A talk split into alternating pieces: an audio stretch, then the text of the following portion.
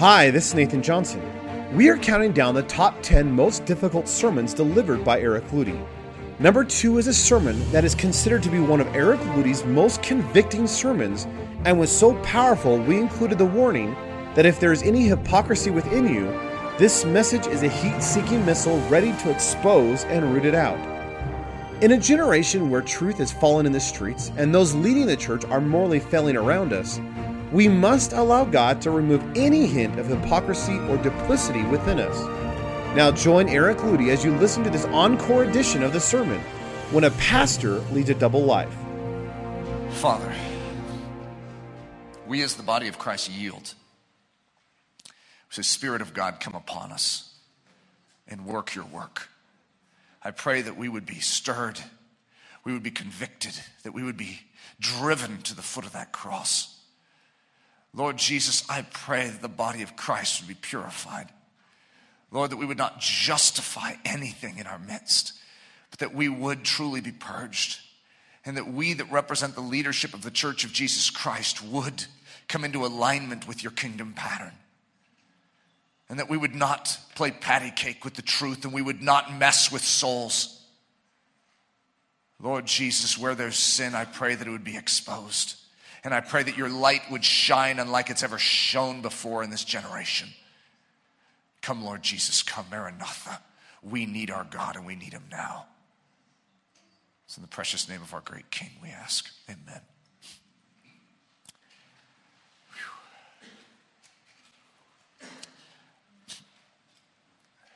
When a pastor lives a double life. Well, that's a title. What happens when a pastor lives a double life? And I want to replace the word pastor with what if a Christian leader lives a double life? What if a minister of the gospel lives a double life? How about this? What if a Christian lives a double life? Do you guys know the effects of that? You know the damaging, damning effects of hypocrisy. You know, I don't know if we could see a short list of sins in heaven that have the greatest impact to dampen and to cripple the effects of the gospel of Jesus Christ in any generation. But Satan seems to know that list. And there's no greater achievement for the kingdom of darkness than to trip up a leader and then to have that leader hide his sin and to live in a habitual pattern of defeat and darkness under the banner and the moniker of Christian strength. One of the reasons this is a weighty message for me is I am a leader. I am a pastor. And the amount of responsibility that I have, it's high. And it's not an undue amount where I could plead and say it's unfair and it's unjust that any man should be expected to actually live out that which he preaches. No, the basic expectation we do have as humans is if someone speaks it, they better live it. It's a funny thing, and that's what you see. All the non-Christians that have thrown out Christianity due to what? Hypocrisy. What's their reason? Hey, Christians, if you're genuine, you'll live it. You'll live it. Now, here's the challenge we face. Many of you have tried to live it. It's not that you're intending to be a hypocrite. You honestly don't know how to be anything else. Because you esteem what God says, but you don't have the equipment of soul to live the way you're supposed to live. What do we do? So, this is about the concept of the double life. And the double life needs to be exercised. It needs to be removed and purged out of the Church of Jesus Christ. It's the equivalent of shooting ourselves in the foot and attempting to then run a marathon. When we attempt to witness to the lost and dying world around us, and to tell them and let them know that there is victory in Jesus Christ, that there is hope in the gospel, and then we ourselves live under the damning effects of sin, we have no message.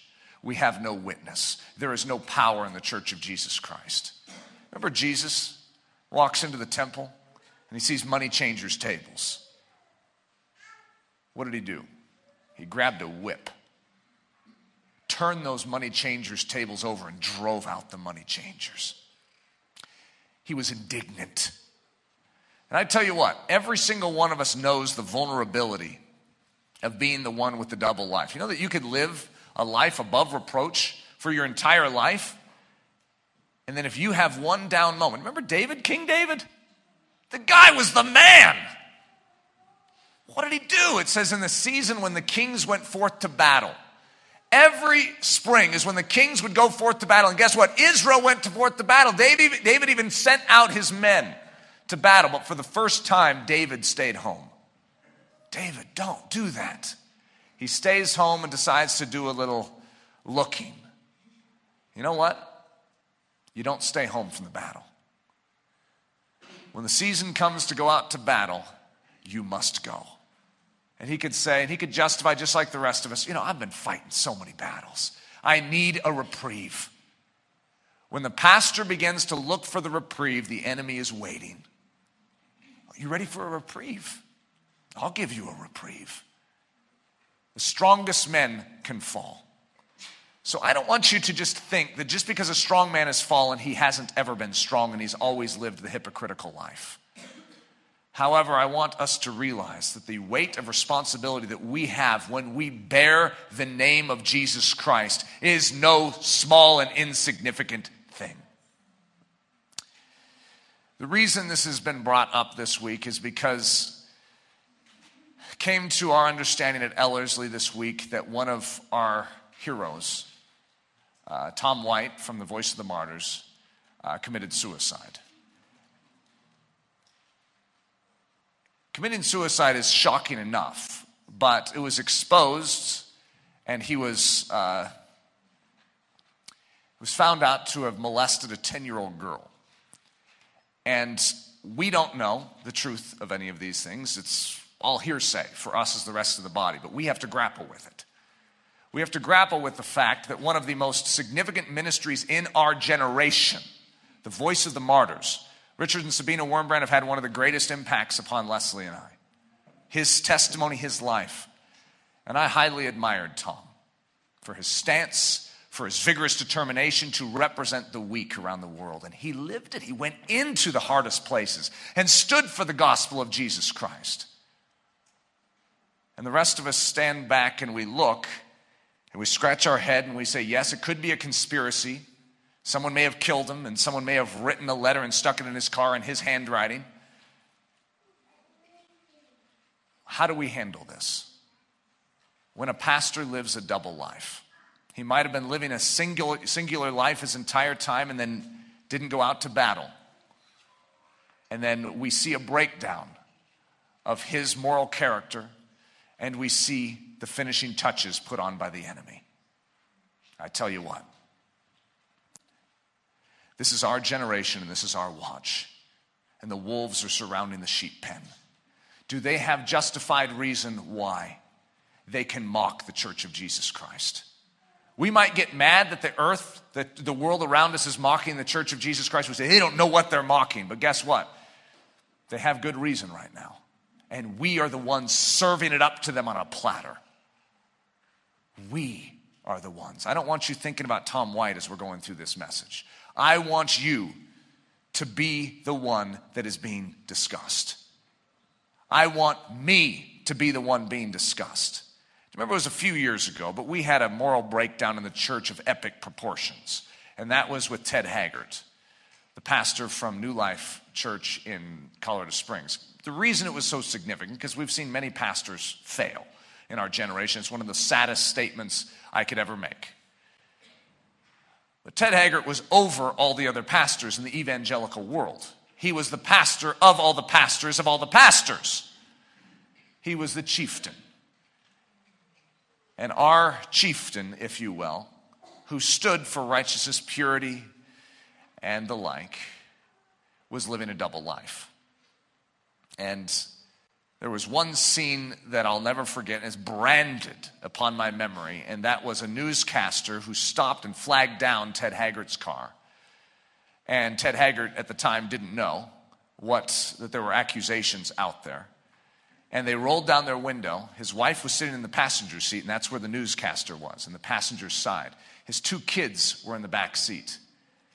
And that newscaster asked Pastor Haggard, "Is it true that you have been in a gay relationship down in Denver and that you are addicted to methamphetamines?"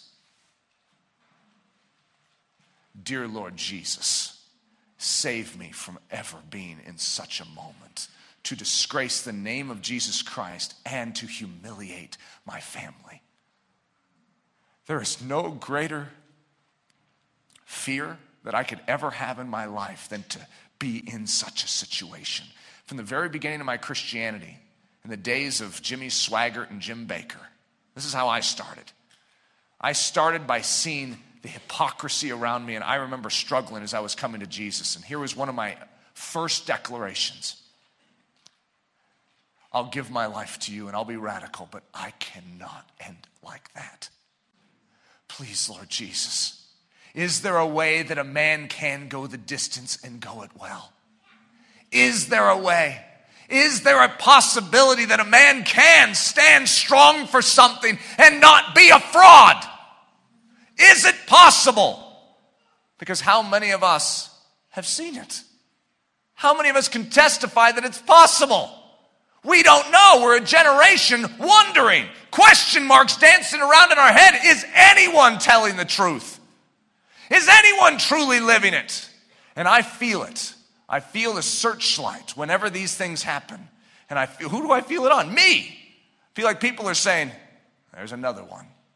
Anyone who stands strong, the stronger you stand, the more you're covering up. I remember when I was in high school, the teacher of my English class, who wasn't the most stable person, he was a very argumentative and contentious man and very anti-Christian. So here I am in a public school, and I mean, it was about as awkward as it gets. And the man said something about 95% of the men in here by the age of 20 will have had a homosexual experience. And I raised my voice to that. And I said, that is ridiculous. And he said, and those that are most vocal about it are most vulnerable to prove it right. How do you say anything to that? Well, I got quiet, and I was mad. And guess what? What's being said in Christianity today? Look at the leaders. Look at the ones that take the strongest stance for true purity. Mark them. They're the frauds. Because everyone knows, and by the way, these are Christians speaking, everyone knows that true purity and a life that is lived to the glory of God in the sense that it does not have blemish on it as a regular attribute to the soul is an impossibility. I just read an article this morning saying the exact same thing, a Christian saying, we have too high of expectations upon our Christian leaders. We actually expect them to live this out. We are hero worshiping them. So we are setting them up for failure because no one can actually live that.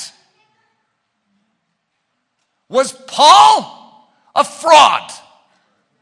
The entire integrity of the gospel goes down the drain the moment you come to that conclusion. Either it's possible or it's not. You choose your side. I've chosen my side. And I know the lightning that comes with it. This is a serious issue in the Church of Jesus Christ. And we're facing it afresh this week. So let's go through this and let's allow God to purge and purify us. Let's not point our finger and wag our heads at someone outside this building. We're here this morning, and God starts here. Judgment begins in the house of God. The offense of hypocrisy. The commission that Paul gives is that we give no offense in anything, that the ministry be not blamed, and the word means discredited. We give no offense in anything. There should be no offense that could possibly be brought to the church of Jesus Christ in and through our lives. That's a very strong statement, by the way. That the ministry be not discredited, but in all things commending ourselves as the ministers of God. To be a minister of God is a very, very, very serious matter. Hypocrisy is akin to taking God's name in vain. Let's read this scripture in Exodus. Thou shalt not take the name of the Lord thy God in vain, for the Lord will not hold him guiltless that takes his name in vain. And I know what most of us think that means. Taking his name in vain means cursing. What does it mean? It means falsely representing his name, bearing it, carrying it, and saying, I represent that name. And doing it in a false manner, where you say one thing with your lips and live another thing with your lives. It's called duplicity. It's called hypocrisy. It's called taking the name of the Lord in vain. Every single one of us in here has done it at some level, I know. We are very vulnerable to it. You know those moments when you come to church and you're supposed to have a smile on and someone asks you how you're doing, brother, and out comes doing great. Well, you just had one rough morning and you're not doing so great. And so in a sense, you have borne false witness. You have. Now, it's why are you doing it? Why are we bearing false witness? Why are we saying something that isn't true? We have good motives. We want to protect the name of Jesus, especially as a leader. Come on. What good is it going to be to you if I say, yeah, I stumbled about 7 times this past week, but I got back up? You're going to be like, what in the world's wrong with this guy? What kind of triumph is that? And so this is what happens to a leader. A leader begins to stumble, scrapes his knee, and immediately covers it up and wears long pants that day. He doesn't want his scrape to be seen. Pretty soon he gets into a habitual pattern of scraping that knee. He never takes off those pants. Why?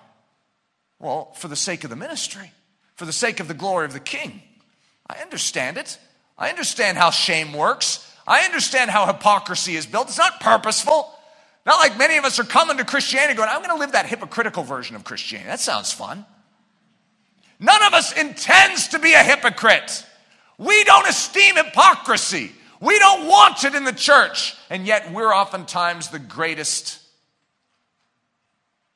perpetrators. The tolerance of hypocrisy. You know that when you're a hypocrite, you put up with other hypocrites? You just start turning a blind eye. I mean, come on. Yeah, have you ever been to a men's gathering where some of the key leaders and elders in a church are confessing to the fact that they're addicted to pornography, that they struggle with sexual addiction, that they're actually flirting with girls that aren't their wives? And what do the other men do? We're with you, brother. We're all there at some level. Just try not to do the extreme things. Try not to do the extreme things? You root out sin at the most rudimentary level. Self on the throne is your problem. You're about you. You're interested in your comforts. You're interested in tending to your needs. That's your problem. Now we're beginning to see the outcropping and the fruits being born of that. This is unacceptable in the church of Jesus Christ. You have provision from the cross of Jesus Christ to root out self and the flesh and the old man and the behavior of it, so that you would let not sin therefore reign in your mortal body, that you would obey it in the lusts thereof. Quote unquote, Paul the Apostle. It's a serious business in the church. We either believe the word of God or we don't. This morning I'm going to talk about believing the word of God. And we're going to take our souls to task on this point. The tolerance of hypocrisy, the great breach of the modern church. It's a breach. It's a hole in the wall. When pastors are living a hypocritical life, what happens? The enemy trucks in his goods in and through that breach. If a pastor is duplicitous, if a pastor is a double life, if a pastor is a hypocrite, then we have truckloads of the stuff coming in to the church. I'll never forget, coming down into my basement, we had a little play area set up for Hudson. Hudson was about maybe 1. at the time. I think he might have been two. He was standing. Yeah, I think he'd probably be around two. And, I've had different sin struggles throughout my life, okay? And I've had the classic man struggles back in the day, and God has done an amazing work in my life, okay? I'm a testimony of a lot of different things if we were to go through them. It's just incredible what the grace of God can do. But there are certain things that can sort of be low-lying because they're not that big of a deal, okay? And no one really talks about them in the church. We have classic ones like gluttony. Who's going to talk about that? How ridiculous. Now, I'm not going to say I struggled with gluttony. Mine was irritation and frustration, but it wasn't with people.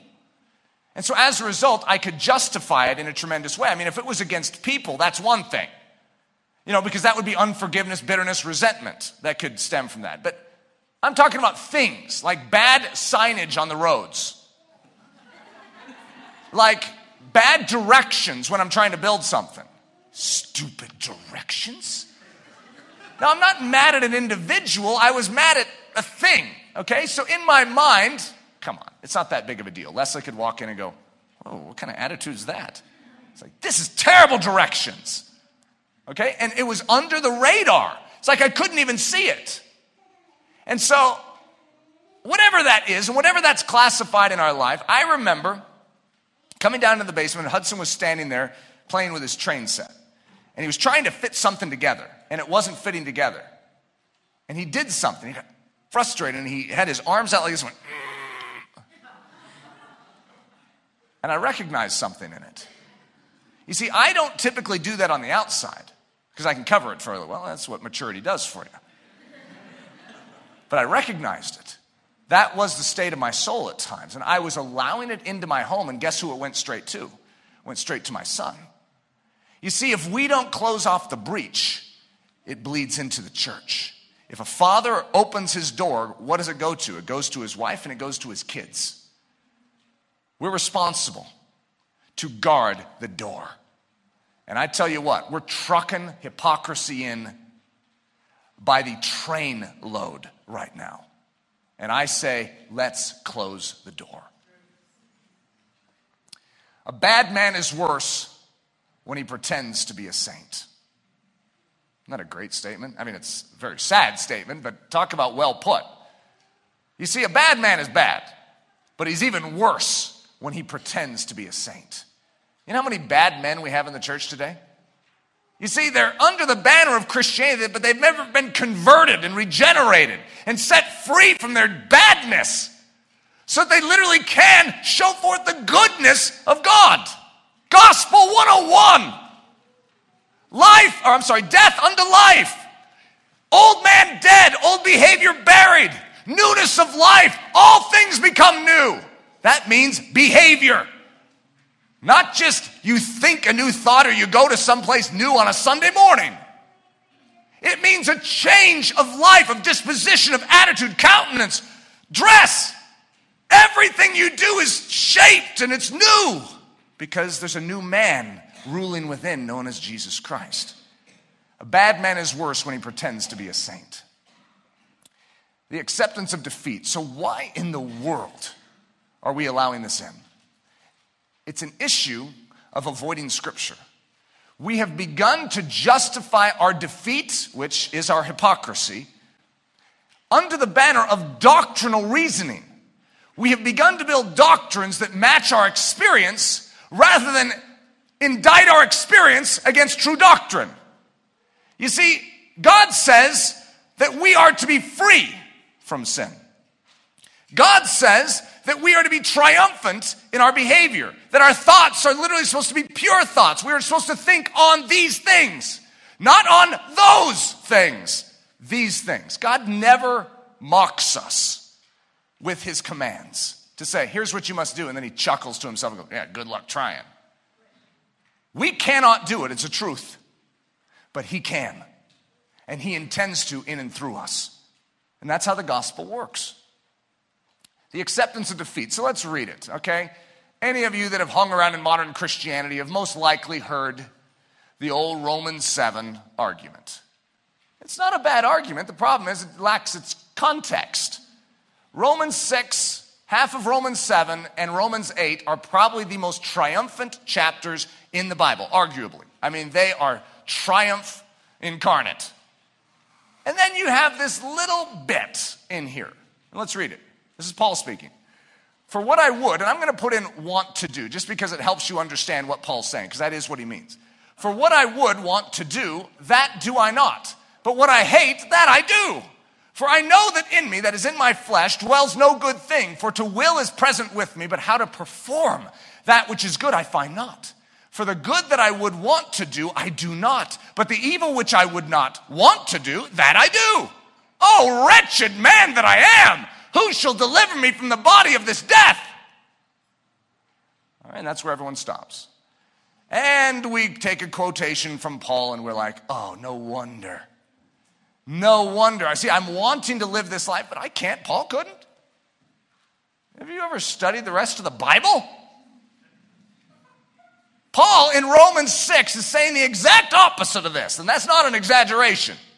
Romans 8 is literally a complete contrast with this. He's talking to the Jews, those under the law, and he's relating to them, saying, we're in a body of death. We are not yet the body of Christ. He's speaking from the position of the body of this death. The body of life, the body of Christ is what we are being grafted into and becoming. We're being filled with the Spirit of God. We are no longer ruled by the flesh. Everything about the context on this counters every conclusion in our modern day. Paul is saying, you understand what I mean, don't you, Jews? See, you're esteeming the law, but then you look inside of yourself and you have nothing to perform the law. You don't have what it takes. Oh no, who can save us from this body of death? Now look at what's trimmed off. Oh, wretched man that I am, who shall deliver me from the body of this death? I thank God through Jesus Christ our Lord. That's who. Jesus saves us from this body of death. That's his business. That's what he did upon the cross. The fraternal twin. Fraternal twins, we have identical twins and fraternal twins. Fraternal twins, by definition, two people born during the same birth, but bearing a different look one from the other. I know that's not a very biological definition of it, but for our sake, that's all that's needed. Same birth, but they look different. Okay, what we have in the Old Testament is we have fraternal twins known as Jacob and Esau. Same womb, but they're different. I mean, Esau's the opposing twins. So the boys grew, and Esau was a skillful hunter, a man of the field, but Jacob was a plain man dwelling in tents. Esau was covered with hair. He was the hairy hunter. Jacob was like the hairless guy who I always picture him knitting. It's like, come on, Jacob. What's the deal with you? Okay, and it's funny, just by natural observation, we esteem Esau. Now, I've asked girls, I said, okay, would you rather have the hairy hunter or the plain man dwelling in tents? I asked the girls, which one would you rather marry? And the girls sort of struggle with that. It's like, how hairy? It's like, okay, that didn't come across very well. How about the hunter or the plain man? Okay, that just isn't a good sales pitch for Jacob. But it's the firstborn and the secondborn, and they share a womb. And the same thing that you struggle with, there are fraternal twins inside of you, flesh, spirit. The firstborn is of the earth, earthy. It's the natural man. It's the flesh man. It's the one that cultivates the self-life. It's the one that preserves your pleasures and your comforts and seeks that. It's its primary aim. It's the principle of sin. You are born in sin. You are born, the first birth you have, which is why you must be born again, into the secondborn. And the secondborn is not esteemed. We look at it, we mock it as the firstborn. Like, oh, what a character. Come on, buddy. Plain man dwelling in tents, no hair on your body. Come on, get some hair. I mean, it's just awkward. I don't want to be Jacob in this story. Esau despises the birthright. Jacob esteems it. Jacob esteems what God has to bring to the table, and he will give up his life to get it. He grabs a hold of God and won't let go and says, you have it, I need it. Jacob represents the secondborn. But as then he that was born after the flesh persecuted him that was born after the spirit. Even so it is now, for the flesh lusts, or is it enmity or fights against the spirit, and the spirit against the flesh. And these are contrary the one to the other, so that you cannot do the things that you would. There's something that you want to do. But as long as the flesh rules in your life, you can't do it, which is a direct parallel with what Paul is saying in Romans 7. There's two at enmity, there's two at odds within you. And as long as the firstborn is ruling you, you can't perform that which you know you ought to be doing. You can't. Which is why Jesus Christ came. He came to deal a death blow to the old man, known as the flesh. So on that cross, your old man was crucified. Why? So that you could be born again into a new man, Jesus Christ. And your covenants with death was severed. That's the first half of Romans 7. It's talking about how a covenant cannot be severed except with death. And you have a covenant with death, which means the penalty for sin is shared by you. Where's sin going? Where's all the powers of darkness going? They're going to hell. And guess what? You're grouped with them because you have a covenant with that kingdom. You're bound to them and to their fate and to their destiny. But because of Christ's death, there has been a severing. And you have been set free from that covenant and made ripe and ready to enter into a covenant, a new covenant in his blood. And that's the life of the Spirit. And by the way, it's not like in any regard the life in the flesh. So what happens when a man or a Christian leader has head knowledge? They know truth, they know the Bible, but they've never allowed the old man to be removed and severed. They've never exited the covenant with death and entered into the covenant of life. Yet they have head knowledge about the whole thing. How are they going to live? They're not going to be able to perform that which they're preaching. And thusly, we see the fraternal twin. We see Esau leading the church instead of Jacob. The second born is not ruling. The second born, or the second man, Jesus, is not the one in control. By the way, first and seconds, I said this past weekend, but Cain, Abel, firstborn, persecutes the secondborn. Ishmael, Isaac, firstborn, flesh, persecutes the secondborn. Esau, Jacob, firstborn, persecutes the secondborn. Saul, David, firstborn, 21 assassination attempts on the secondborn, also known as the better man. First covenant, second covenant. First covenant exposes the flesh and the weakness of it, which is what Romans 7 is all about. The second covenant supplies everything needed to perform. Here's one of our key words for the day, duplicity. I know it's a big sounding word. You know the word duplicate? You can sort of see it packaged in there. Duple, to double something. Okay, so this is the concept of doubling your life. Duplicity, living a double life. This is what duplicity means. I got this out of the 1828 Webster's Dictionary. Doubleness of heart or speech, the act of or practice of exhibiting a different or contrary conduct, or uttering different or contrary sentiments at different times in relation to the same thing. So you talk about God over here with these friends, and you say something different than when you're talking about God over here with these friends. Same topic, but you're saying something different as you're saying over here. It's the equivalent of saying one thing to a congregation, going home and living a completely other way. It's a message that's coming out of your life that's contrary, it's contradictory, it's hypocritical. Or the act of dissembling one's real opinions for the purpose of concealing them and misleading persons in the conversation and intercourse of life. It's double dealing, dissimulation, deceit. It's hypocrisy. That's duplicity, okay?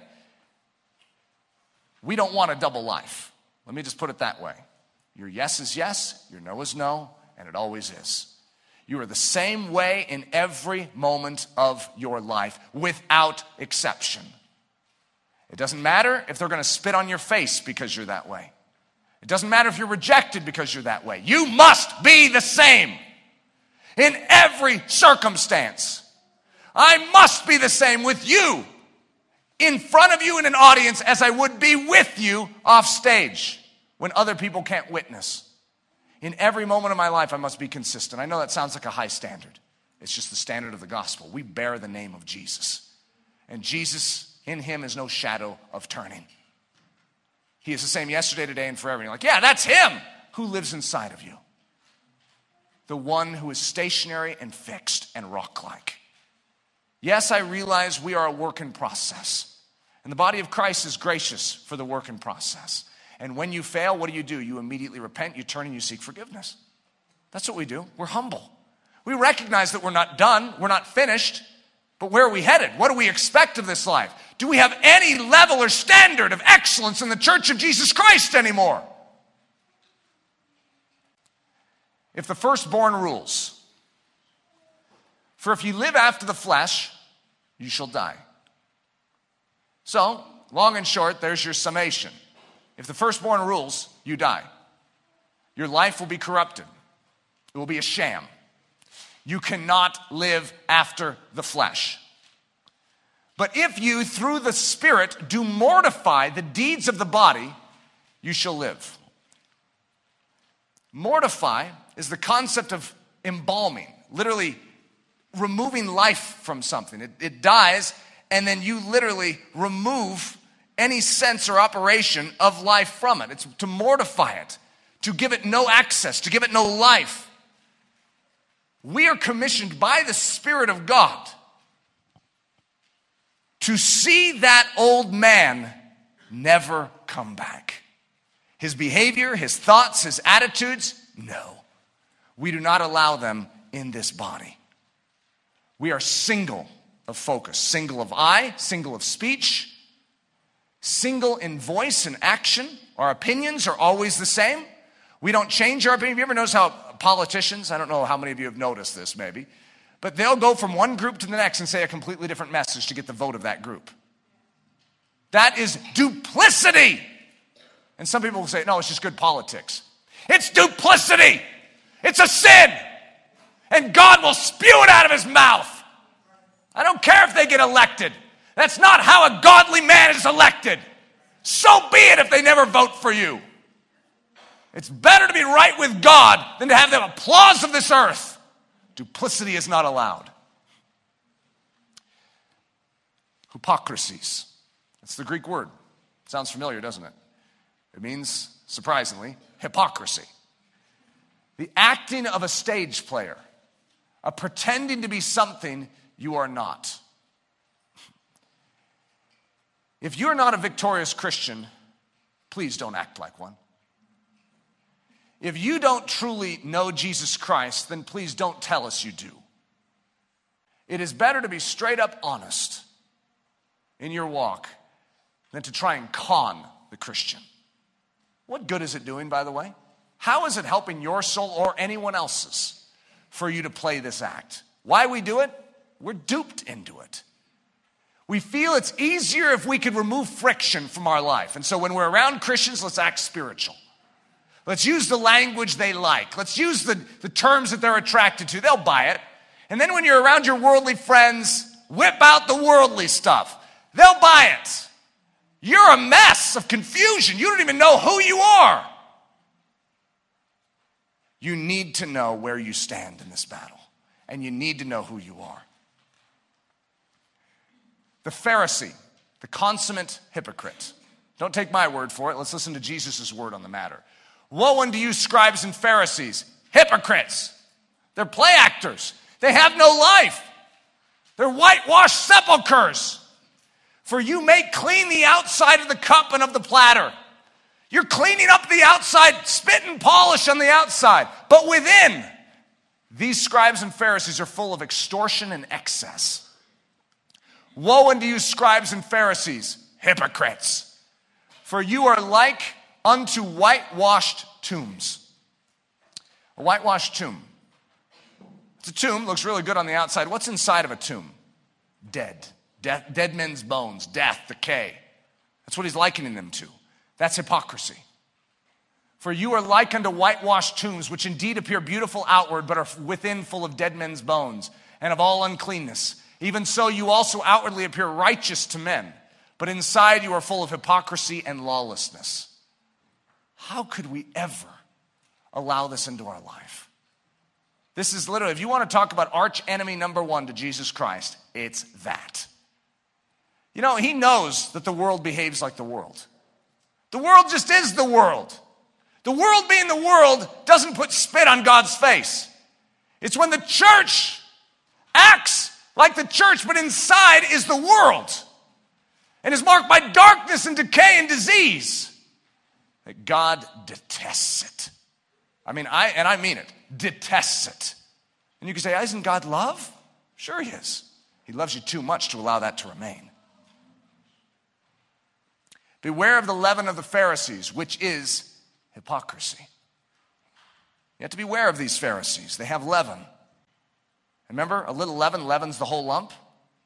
These Pharisees are lugging something around, and it's a disease.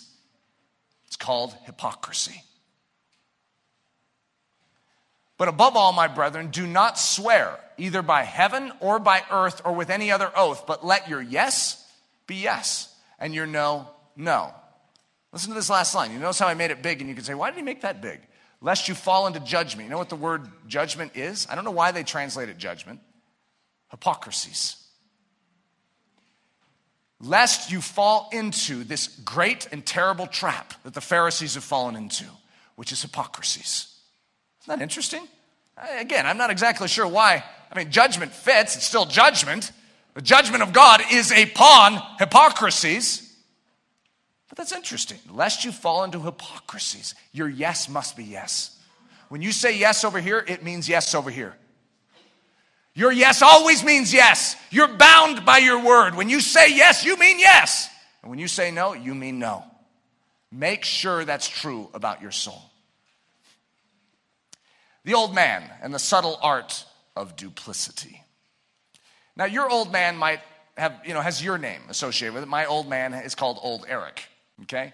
He looks similar to me, same hairdo, same features. I'm a little older version with a little more gray hair. But he's deviously similar, and he's tried to poke his head back in quite a few times since he officially met his end. Isn't it incredible how the old man seems to have life after death? How in the world does this guy come back? Which is why we must die daily, okay? If we don't die daily, I tell you what, resurrection is a very real thing for the powers of darkness, obviously, too, because that old man is sort of like, huh, what, and he's back to business. You ever heard that statement? It's like an old Indian proverb. I wish I could get it right, but it's something like this. That this Indian chief had one of these big, huge Marmaduke types of dogs over here and then a wolf over here. And they were both stout, strong, warrior type, beasts. And someone came up to him and says, in a fight, which one wins? And the Indian chief, in one of those wise types of tones, says, the one I feed. It's a well-put statement, isn't it? I don't know if the Indian chief was talking about flesh versus spirit. However, it means a lot to us. The one we feed. You feed the flesh will win in your life. You feed the spirit, spirit will trounce the flesh. The flesh has no opportunity. All right, unfortunately, I need to take you through a little bit of my life. Not very fun, but for your sakes, I think it might be helpful. We could call it Eric the Duplicitous. Eric has messed around with a little duplicity in his life. I'm not proud of it, but it's true. I've tasted the stuff. I don't like it. I don't want it back in my life, but it's been there. The ultimate athlete and the little exaggerations. All right, now, my dad, when I was growing up, I always wanted to play sports for him. I wanted his approval. And my dad had a certain training technique that he learned from his dad, which was you don't give too much of a compliment to your son. If he's doing well, you don't tell him he's doing well. You tell him he's getting there. That was my dad's training method, so I was always getting there. I remember having a game where I had a hat trick, scored 3 goals in a soccer game, and I came over to the side. I just wanted to hear my dad say it. You've arrived. Instead, he said, well, you're getting there. Getting there. And so as a result, I felt inferior, and I began a process in my life of exaggerating who I was, because who I was wasn't there. So when I was talking to my friends, I would always add something to my stats, if you will. So if I scored 3 goals in a game, it would upgrade to 4, because 3 obviously wasn't there. And then for my weight, I know this is the opposite of what most of you would ever think of doing, but my weight, I added 10 pounds because I'm like the classic skinny guy. You know, I don't want to be that. I need to be this. I literally would tell people a weight that was 10 pounds higher. When it came to my 40-yard dash time, I knocked off a couple tenths of a second. When it came to my 400-meter run time, knocked off about 5 seconds. No one will know, at least down in Texas, because I ran it in Colorado. I did this. When it came to my bench press, added 10 pounds, pumped it up. You know, it's close enough where they'll believe it. Duplicity. And you could say, that's harmless. Sure. Seemingly. It's killing me. You see, I was living as a liar. And you could say, well, that's not really a lie. That's an exaggeration. What's the difference between a lie and exaggeration? Nothing. They're the same exact thing. An exaggeration is a falsehood. You are manipulating facts to aggrandize yourself, to preserve yourself. So I remember I was in Texas at a missionary school, and I was in my dorm in a bed. We had these like bunks, and they were like 5 bunks high. You know, like a typical bunk is like 2. It's like 5. This is like efficiency of space. And so I'm like in the 3rd bunk, so I crawl up in there, and like the top of the plywood is like right here. So I had a soccer dream once, and I kicked the soccer ball, and I, poof, oh! But I'm laying in my bed, and I'm praying, and I'm asking God to search me. I said, God, if there is anything in me that needs to be rooted out, please go after it. He did. He made it very clear. I mean, literally, I had those key things. I don't know, 4 or 5 things I just mentioned to you immediately flashed before my mind. Eric, that's a lie. Liars go to hell. Nope. I mean, I had every justification, just like you would, in this situation like this. Come on. That's ridiculous. I just asked God's bright, hot searchlight to search my soul, and he found something because he loves me. Well, God, I'm so sorry. That wasn't true. And I'm trying to do the old confession back to God thing, and, you know, just let's make it right. Everything's fine. The problem is I'd lied to others. Oh, no. And so here I am the next day. I mean, I'm trembling, in the, you know, sitting in the front seat in the class, and we get to a sort of a pause, and I raise my hand, and the leader goes, yes, Eric? I need to say something. Oh, I don't know if any of you have ever gone through this, but oh, boy. I get to the front, I'm literally shaking. And I'm like the strong guy in the course. Anyone that was here this weekend, it was all the weirdos in my class. And then I'm the one that's put together. Well, no more. Eric was undone. And so I'm standing in front of them and I'm like, and I literally felt like I was exposing myself at such an intimate level, and they were going to mock me and laugh at me because who I was not sufficient. And I was just about to tell everyone who I really was. Donnie, I don't really weigh. I weigh. He's looking at me like, what in the? And I'm like trembling. I'm starting to cry, and I'm hardly able to speak. Tim, I didn't really run the 400 meters. And it was really. Mark, I didn't bench press. It was really, I went through this. I was a broken man. Here's what I was expecting. I was expecting to be mocked. You know that the church responds to truth? The church loves honesty. It's a really strange thing. When you are literally willing to say, Jesus is the truth, and he is correcting this, which has been a lie. I'll tell you what, it's an amazing avenue into grace. These men that I had confessed to and felt like an absolute idiot in front of, all came up to the front and wrapped their arms around me and held me and prayed for me. And here's the words, Eric, we love you just the way you are. I sobbed like a baby. How embarrassing was that too? The whole thing was awkward. And guess what? The duplicity melted out of me. It wasn't the only area I had it though. That's the challenge. Eric, the ultimate partier. Okay, here's what's funny. I didn't drink alcohol at all. I didn't smoke. I didn't cuss. I was like one of those good moral kids, but not because I was just a good moral kid. I literally had some funny mindset upon this because I was a fairly worldly guy, right? But it's just like, I'm not going to lose my sanity and get drunk. Every one of you looks like a fool. That was like my reasoning. Okay, so I literally have this sort of funny morality in my life, which led me to make, yeah, you'd probably agree, better decisions, but it was out of a certain moral arrogance almost. Okay, I wasn't the healthiest guy. Let's just put it that way. So don't be too impressed by the fact that I didn't drink alcohol. But what would I do? In certain situations, I wanted to appear that I was drinking alcohol. Isn't that bizarre? Why would Eric do that? Why would you do it? You know what I would do? I would get like either a glass of beer, you know, like one of those cups, plastic cups of beer, or a beer can, and I would stand there in a party and just hold it.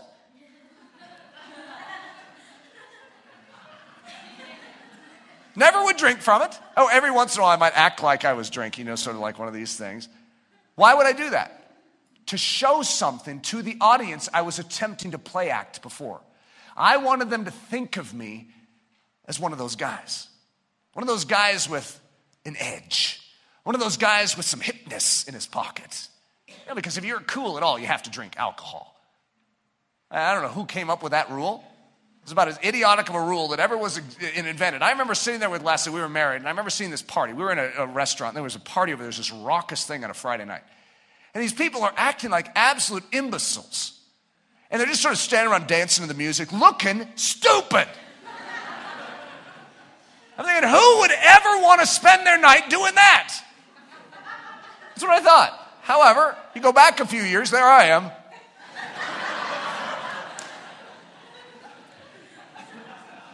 Eric, the ultimate ladies' man. Can't you tell? Hey, how you doing?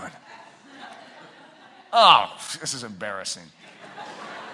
The false air of prowess. When I was in school, there was a certain image that you wanted to cast, and that is that if you're a guy, you're a guy that's been around the block. Okay? Yeah, you've seen some things. You've done some things. Yeah, I know. Sure. Absolutely. Been there. Well, I hadn't been there. But I wanted everyone to think I had been there. And so there's ways that you talk. There's hints that you make in a conversation. Sort of like, uh-huh, yeah, yeah. Sort of like you're totally in resonation mode with what they're saying. It's duplicity. You see, when I go to church and I'm talking to my youth pastor, do you think I'm talking like that? Oh, no. When I come home to my mom, do you think I'm talking like that? Oh, no. But when I was at school at the lockers, that's exactly what I was. It's called duplicity. And it's a very, very dangerous disease in the soul. Eric, the ultimate tither. Oh, boy, this one hurts. The empty-handed giver. Oh, this is a hard one to admit. Have you ever been caught in one of those situations where you have nothing? Okay, I mean, you're stuck. And you even feel like people are going to look at you, okay? Like, people care, and there are people that care. When I'm traveling around, people care. They care about how I'm worshiping. They care about what I'm doing. I mean, it's very awkward at times. And then suddenly, someone sticks a tithe thing in front of you. This is the key. You ball up your hand like this and you stick it as low in there so they can't see when you release your hand. I've done that before. Isn't that disgusting? Why was I doing it? Well, save face. Okay, what? I mean, I was caught off guard, okay? I didn't know they were going to pass the basket. I have nothing in my pocket. I at least need to show what a good Christian would do. Didn't you guys see that? What was it? It was, what was that movie? It was one of the Sherwood pictures. No, it was the Flywheel, I think. Flywheel, where the guy he gets out an empty envelope and sticks it in. And when I saw that, I was like, that's just like my little... Oh, those things hurt. What is it? It's duplicity, okay? It's false, and it's a lie. You are literally speaking something to someone. You wouldn't do it if no one was watching, if you didn't care about what anyone thought. But you are speaking something to your audience, and it is an outright lie. Eric, the ultimate evangelist, the squeezed hand. These stories do not make me look good. I picked up a guy down in Denver that was... I used this term homeless last time I shared this story, and then I said I took him to his home, which confused a few of my audience members. I think he was living with someone at the time, and he had to get down to Denver. And so I said, I could take you.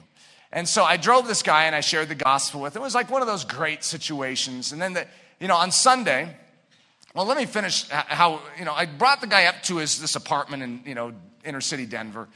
And I said, can we pray? And I think what happened is I held his hand there and I prayed for him. And it was just a good time, right? So there we are in church on Sunday. It's testimony time. And so people are sharing stories. And Eric has a story to tell. I picked up this guy. I took him home. I shared the gospel with him. Oh, that'll encourage the church. So I get up and I'm sharing the story. And I get to the point at the very end where I pray for him. And, the story's sort of bland. Okay, I have to admit, it wasn't that exciting. I mean, it was neat and all, but Eric's a good storyteller. And Eric needed a little punch at the end. So I added the squeezed hand at the end. And then I squeezed his hand. He squeezed my hand back.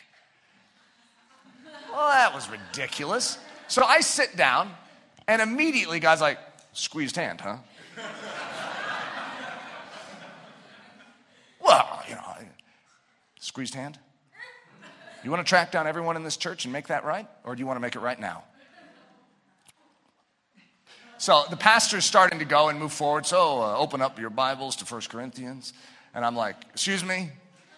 He's like, what? And I'm like out there. I think, Leslie, weren't you with me at the time? This is when we were in love. We were like falling in love. And this is like one of her first stories with me. Oh, talk about bad impressions. Excuse me. Yes, sir. I need to say something. I stand up. It's like, the guy didn't really squeeze my hand. That was a lie. I'm sorry. Will you forgive me? They're all looking at me like, I guess. Thank you. Oh, you know what? It's just a lot easier not to be duplicitous, okay? The most terrible of lies is not that which is uttered, but that which is lived. The Screwtape Letters by C.S. Lewis. I have not read the Screwtape Letters since... it's probably 23 years ago. And anyone who's been through the advanced program in here or is in the advanced program knows why. Because in Bulgaria, I got up in front of a very large audience with a film camera that was, 2 million people watching in Bulgaria. It was some of the first Christians that they ever saw. And Eric got up and did something in regards to the Screwtape Letters that has forever branded me as the ultimate idiot, okay? You have to go to Ellerslie to hear the story, though. That was a pretty good technique. I like it. You're going to say, I thought you said you didn't twist arms for people to come to Ellerslie. The Screwtape Letters by C.S. Lewis. This is letter 10 in the Screwtape Letters. Recognizing the traps of becoming a duplicitous Christian. Now, if any of you haven't read the Screwtape Letters, it's actually a demon named Screwtape, who's sort of Uncle Screwtape, that is writing letters to an underling demon who's sort of a beginner demon, and he's learning the trade of duping a human. It's a very fascinating book, okay? And so what I have here is an actual letter which I think fits well with this message. So I'm not just trying to promote the book at all. I'm actually just saying, listen to this. Listen to how C.S. Lewis articulates it, and I think you'll find it very fascinating. My dear Wormwood, I was delighted to hear from Triptweez that your patient has made some very desirable new acquaintances and that you seem to have used this event in a really promising manner. I gather that the middle-aged married couple who called at his office are just the sort of people we want him to know. Rich, smart, superficially intelligent, and brightly skeptical about everything in the world. I gather they are even vaguely pacifist, not on moral grounds, but from an ingrained habit of belittling anything that concerns the great mass of their fellow men, and from a dash of purely fashionable and literary communism. This is excellent. And you seem to have made good use of all his social, sexual, and intellectual vanity. Tell me more. Did he commit himself deeply? I don't mean in words. There is a subtle play of looks and tones and laughs by which a mortal can imply that he is of the same party as those to whom he is speaking. That is the kind of betrayal you should especially encourage, because the man does not fully realize it himself, and by the time he does, you will have made withdrawal difficult. You ever notice that? Where you commit in a conversation, you nod along and you agree or you laugh at a joke, and now you are beyond the point of retrieval. So now you just continue to laugh and nod along because it's very awkward at a certain point in conversation after you've laughed at their joke, nodded along and said, by the way, I'm convicted about participating in this conversation. I think it's wrong. I'm like, come on, are you going to do that? That's what the enemy would tell you too. You can't withdraw now. Dignity is at stake. And now you're finding yourself right in the trap of duplicity.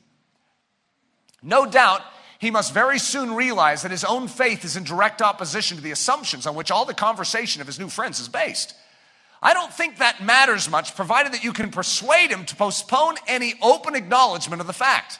And this, with the aid of shame, pride, modesty, and vanity, will be easy to do. As long as the postponement lasts, he will be in a false position. He will be silent when he ought to speak and laugh when he ought to be silent. I don't know if you guys can feel this. Boy, this is like my whole upbringing. He will assume at first only by his manner, but presently by his words, all sorts of cynical and skeptical attitudes which are not really his.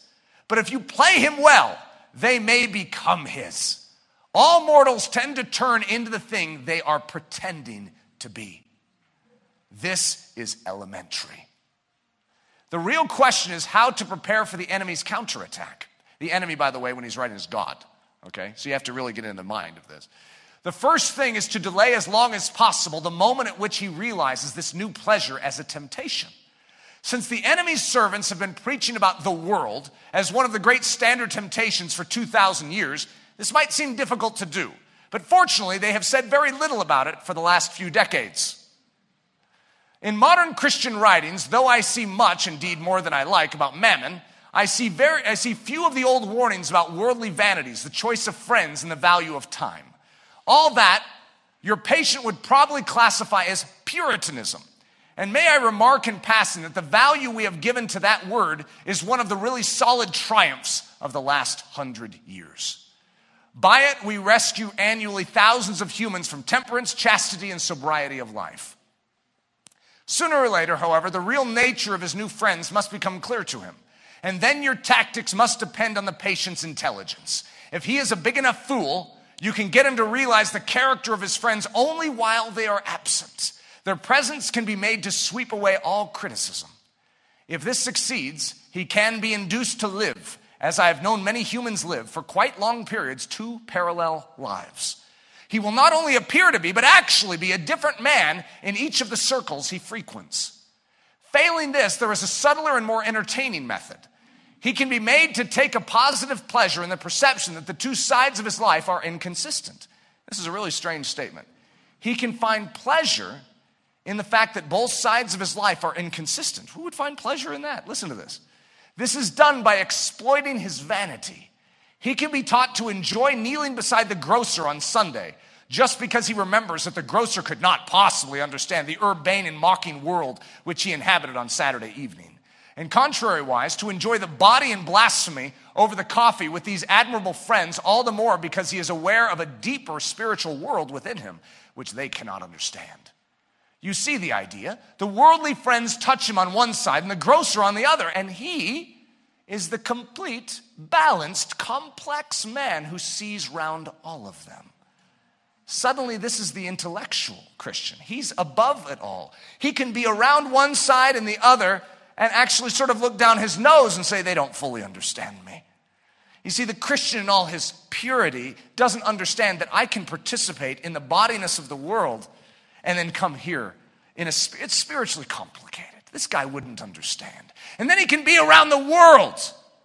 And he can sort of snicker to himself because he has a depth of spiritual understanding that they have no clue about. He's complex. Isn't that interesting? Thus, while being permanently treacherous to at least two sets of people, he will feel, instead of shame, a continual undercurrent of self-satisfaction. Finally, if all else fails, you can persuade him in defiance of conscience to continue the new acquaintance on the ground that he is, in some unspecified way, doing these people good by the mere fact of drinking their cocktails and laughing at their jokes. And that to cease to do so would be priggish, intolerant, and of course, puritanical. We would never want to be that. Meanwhile, you will, of course, take the obvious precaution of seeing that this new development induces him to spend more than he can afford and to neglect his work and his mother. Her jealousy and alarm and his increasing evasiveness or rudeness will be invaluable for the aggravation of the domestic tension. Your affectionate uncle, Screwtape. Well, I don't know if you guys could understand that. C.S. Lewis has a tendency to use words that most people nowadays don't. Let's talk about Judas. Now, typically when we mention Judas, only bad thoughts occur. Well, that's for good reason. Why? We could call Judas the duplicitous. Judas was the two-faced. Judas lived the double life. Everything Judas represents is everything we want to see removed from the Church of Jesus Christ, because it's a betrayer of the Son of Man. This is Judas when he sees the pouring out of the spikenard. Remember Mary of Bethany? What does he do? He says, "Why was this fragrant oil not sold for 300 denarii and given to the poor?" This he, Judas, said, not that he cared for the poor, but because he was a thief and had the money box, and he used to take what was put in it. That's a show of compassion for the poor. How many of us could do that when in actuality we want the money for ourselves? It's called duplicity. And the chief priests and scribes sought how they might kill him. Speaking of Jesus, killing Jesus.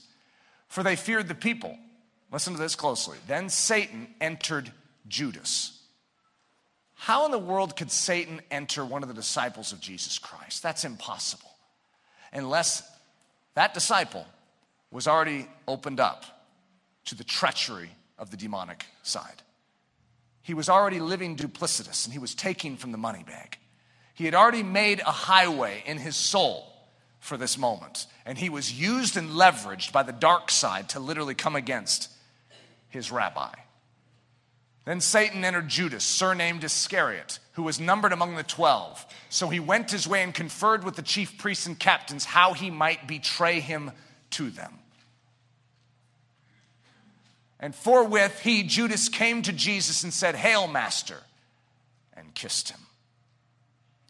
I don't know if you see how disgusting this is. When a man who is literally seated, I believe even at the Last Supper, he was seated in the seat of friendship. So one of you might be able to correct me on that, but I think it was literally one of the seats of honor, the seat of friendship at the Last Supper. So the position even Jesus gave him, and the position he had, was one of trust, closeness, and intimacy.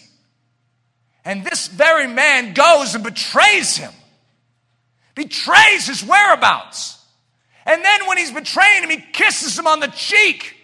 He's feigning, faking, play-acting love.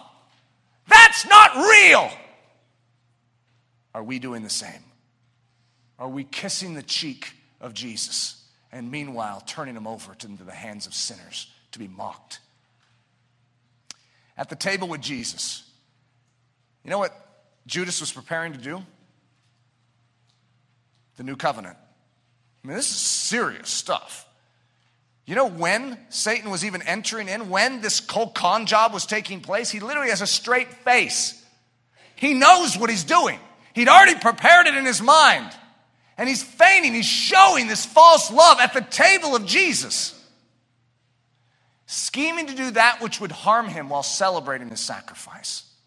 How many of you, even while you are in the midst of spiritual matters, worshiping God, taking communion, I don't care what it is, praying, are you scheming something that would benefit your flesh? That you are actually meditating upon things that would aggrandize you? Is there a difference between that and what Judas did?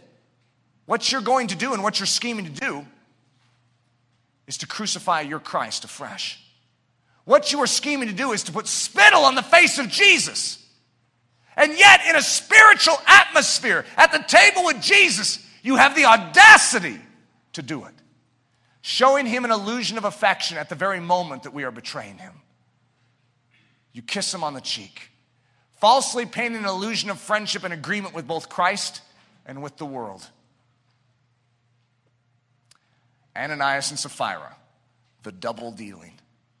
Ananias and Sapphira is a tough story for us as Christians. Because oftentimes what it exposes is the fact that the presence of God is not as thick and as real in our midst today as it was then. Because I tell you what, when you lie to the Holy Spirit back in the early church, you fall down dead. The saints gather up your body, wrap you up, go bury you. Whoa! Same God, same covenant. That's not old covenant, that's new covenant. The same God that detests the lying to the Holy Spirit then is the same God that detests it now. Satan was the first that practiced falsehood under saintly show.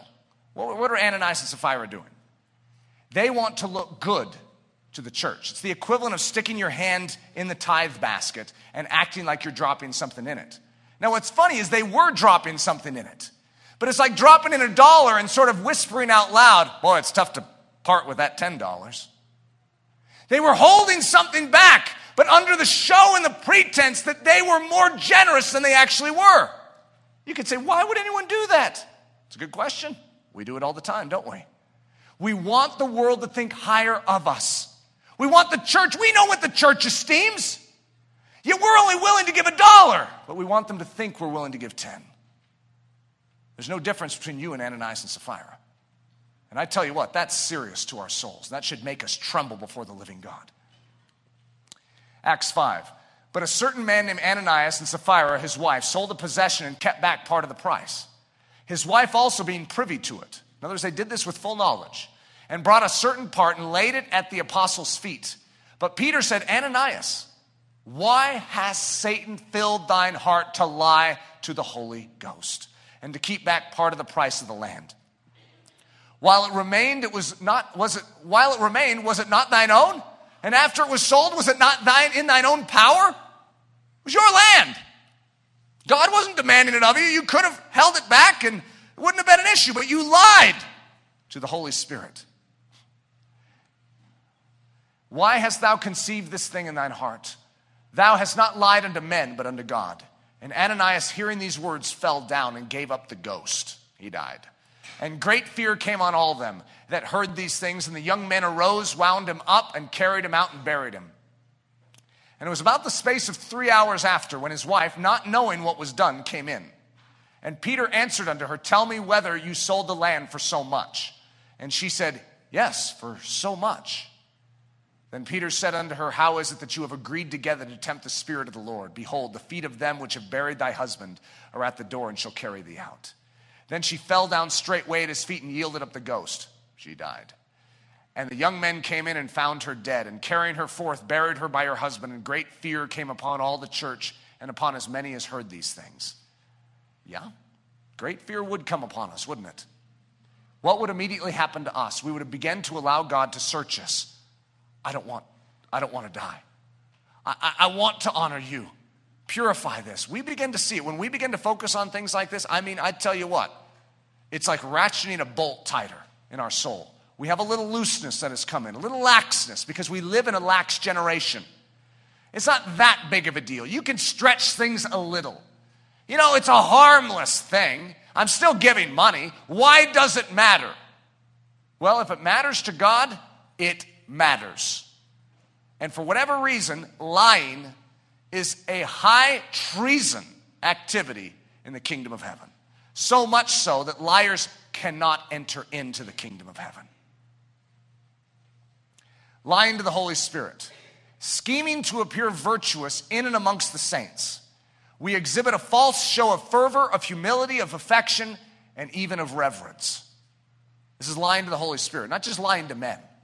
It's lying to the Holy Spirit. And so when you have leadership that literally will worship God, will speak a grand gospel message, and then live in a deceit, that's not just lying to men. They're lying first and foremost to the Holy Spirit.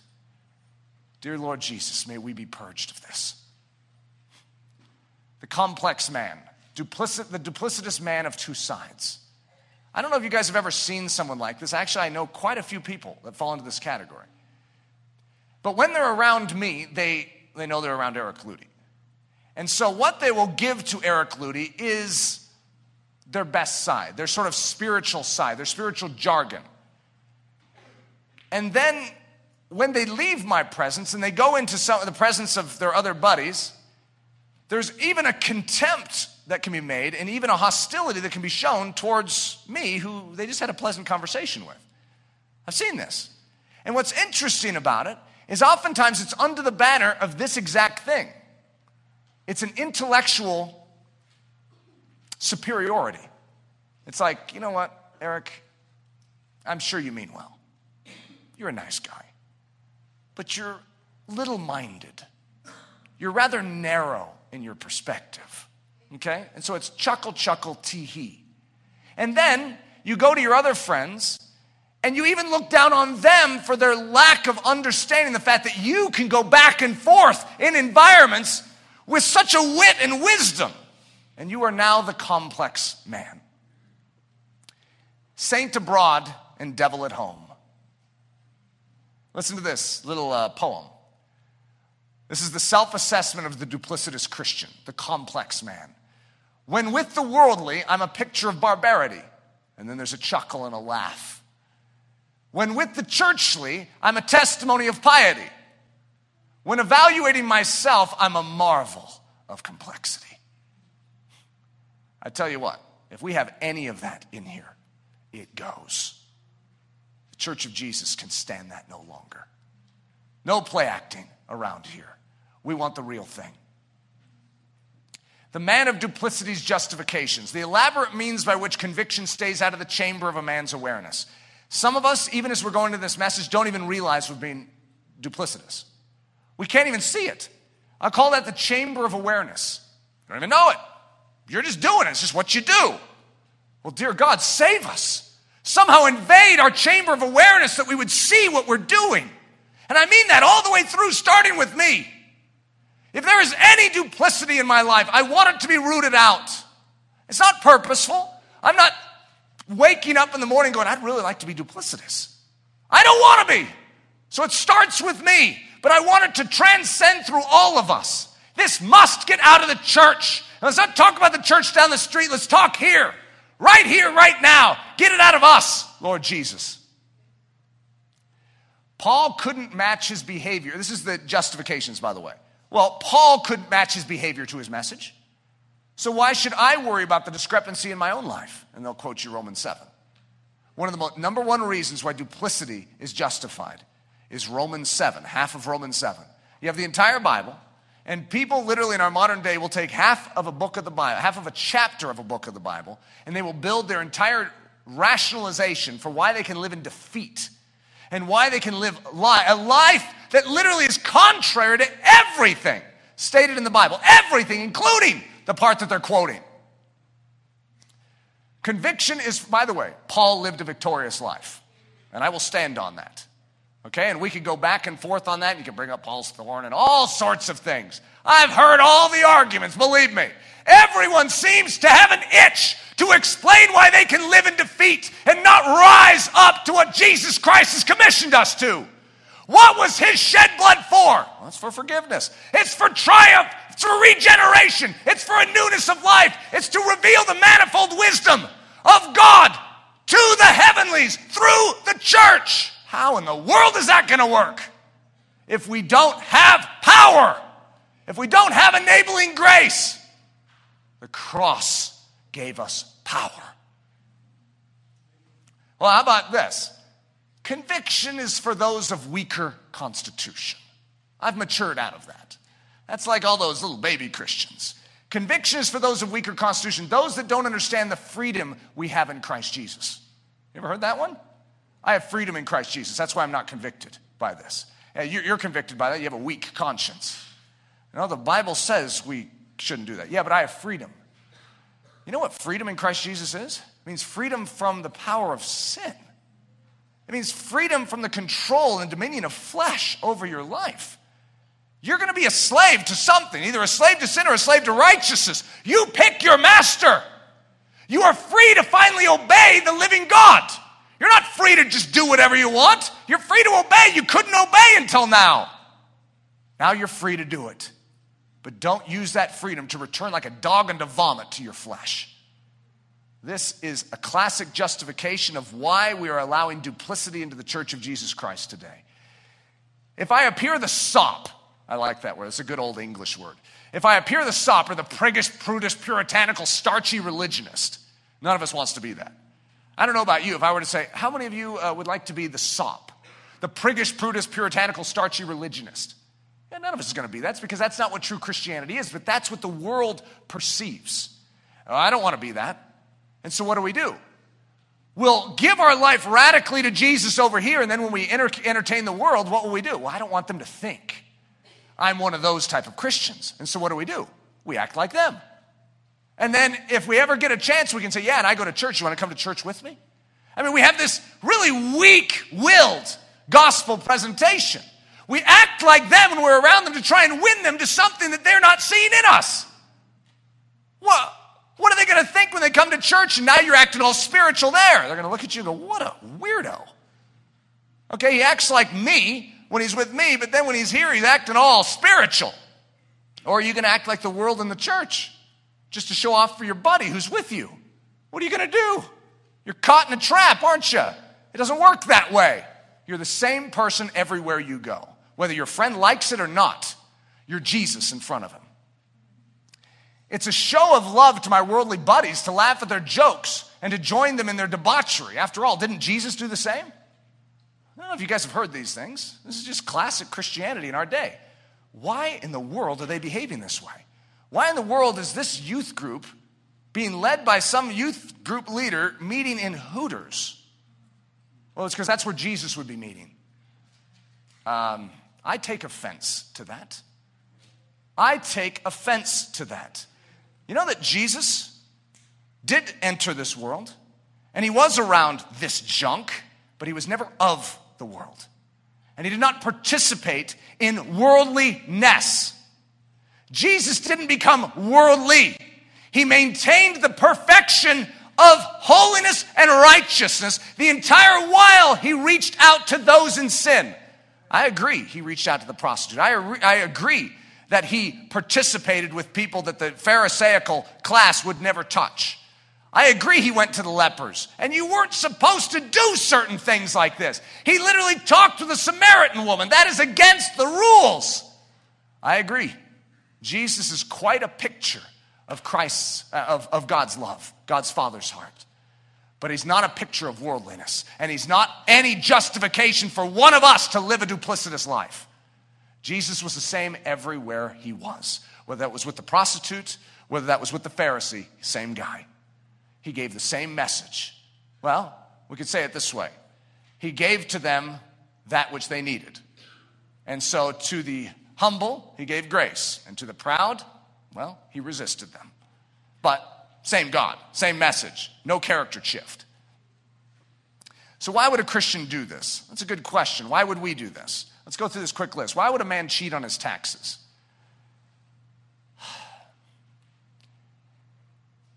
Why would we cheat on our taxes? Is it because we know that no one will ever find out? Is it because we feel that the IRS doesn't deserve the money anyways? We have all our justifications, believe me. I've probably had them run through my head many times. They're out there, they're floating there. Any way that we can hold back money to give the show of giving that which is due. Okay? I want you to realize there is no excuse in Christianity for living duplicitous even before the IRS. You're the same man, and you live honestly, same woman, you live honestly in every situation. I know that's an interesting debatable point. It's not a debatable point up here. You are honest in all your dealings. You tell the truth. There are things that I've done in my past when I look back on certain financial things that I've done, I wouldn't do it the same now. And so you can say, well, that's an avenue of excuse for me then. No, I'm saying I'm convicted. And there's a repentance. There's a change. And I could justify and say, well, yeah, I mean, we're talking that much of a stretch. Come on. Hey, let's start living honestly. Even when the IRS examines our life, what are they going to see? Are they going to see the same man that they see in our tax return? Whew. Why would a man speed down the interstate? Okay, the students this weekend already know that I've been pulled over and gotten a ticket in my life. In fact, if Leslie gets up here and starts talking, she'd tell you that I probably have gotten 3 or 4. And she would also brag that she's never gotten any. You know, I believe that we should obey the speed limit. I know that sounds strange. It sounds like such a pathetic little thing. But when no one's watching, because the reason we would obey the speed limit is because we know that there's a radar on us. What about we live honestly when no radar is on us? We live the same when no radar is on us as when a radar is on us. Think about it. It's the same principle. We're the same. We're not trying to give to the cop what he wants to see or show the society around us what they want to see, that we're a good driver. We do it for Jesus. We live as the same in all circumstances. You can say, well, it's an unjust speed limit. So be it. It's not a violation of conscience for you to keep it. There's a speed limit out here. It's ridiculous. It's like 45. It should be 55, 65 at least. You ever had that thought? And so it's like, I'm going in between that somehow. Okay, I know the justifications. I've been there many times. I just want you to know we live as Christians. You want to start removing duplicity from your life? Let's start in these small areas.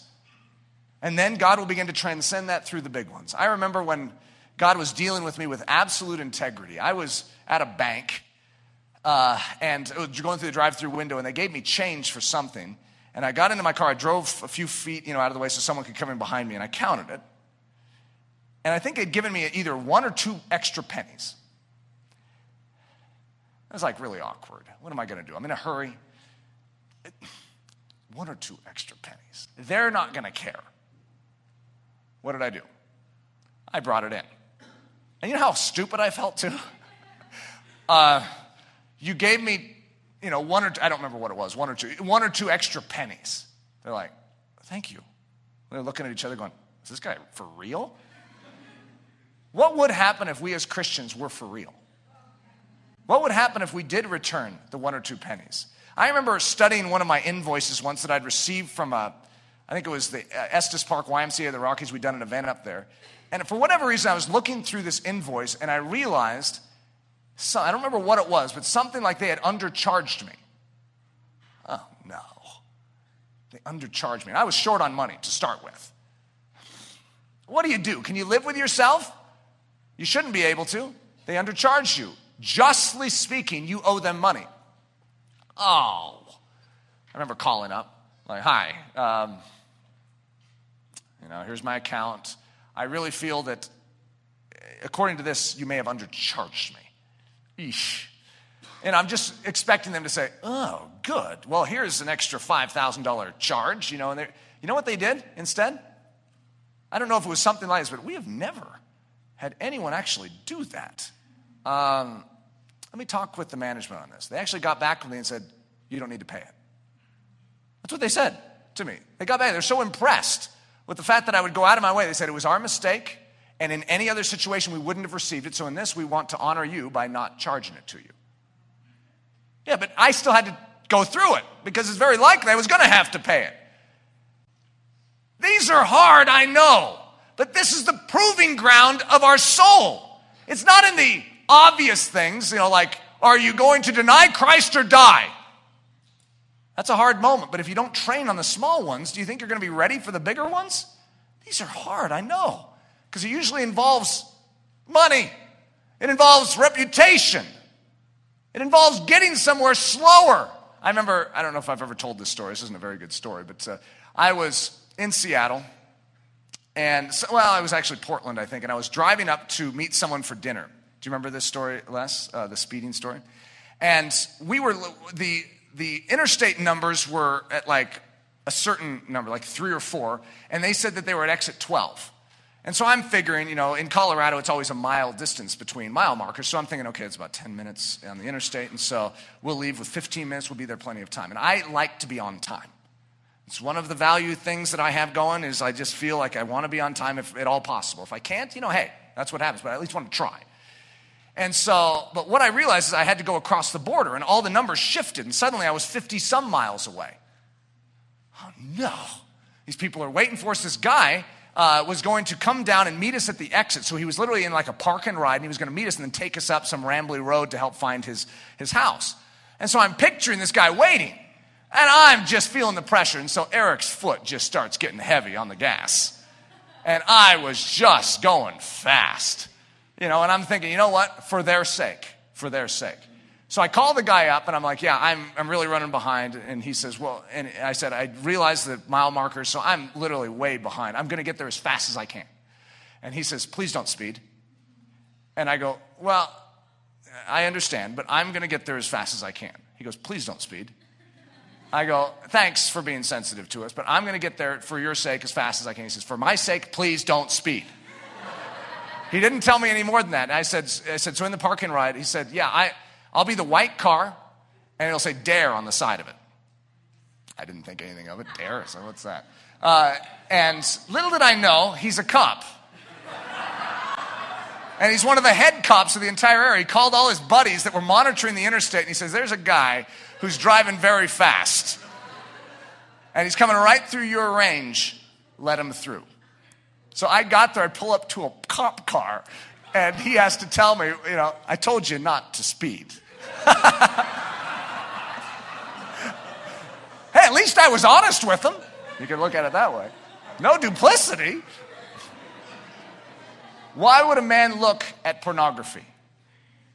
Why would he ever do that? I love you, says to his wife. And then he literally stabs her in the back the next day. Why would he do that? How could any of us participate in things that literally show a duplicity? It's a lie, and lies hurt the ones we love. Why would a man fake his Christian devotion? We have our reasons.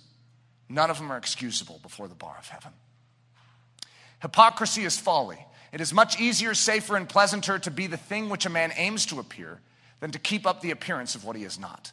It's easier to just be honest. It's harder to keep the sham. The enemy's not telling you that part. When the sham starts to get a little out of control, it becomes very difficult. It is better to just be honest. It is better to be truthful, even if the truth is going to hurt, even if you have to pay the government an extra few thousand. It is better to be honest.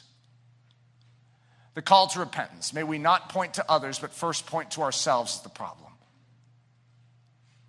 Then he said to them, why do you sleep? Rise and pray, lest you enter into temptation. While he was still speaking, behold, a multitude, and he who was called Judas, one of the 12, went before them and drew near to Jesus to kiss him. But Jesus said to him, Judas, are you betraying the Son of Man with a kiss?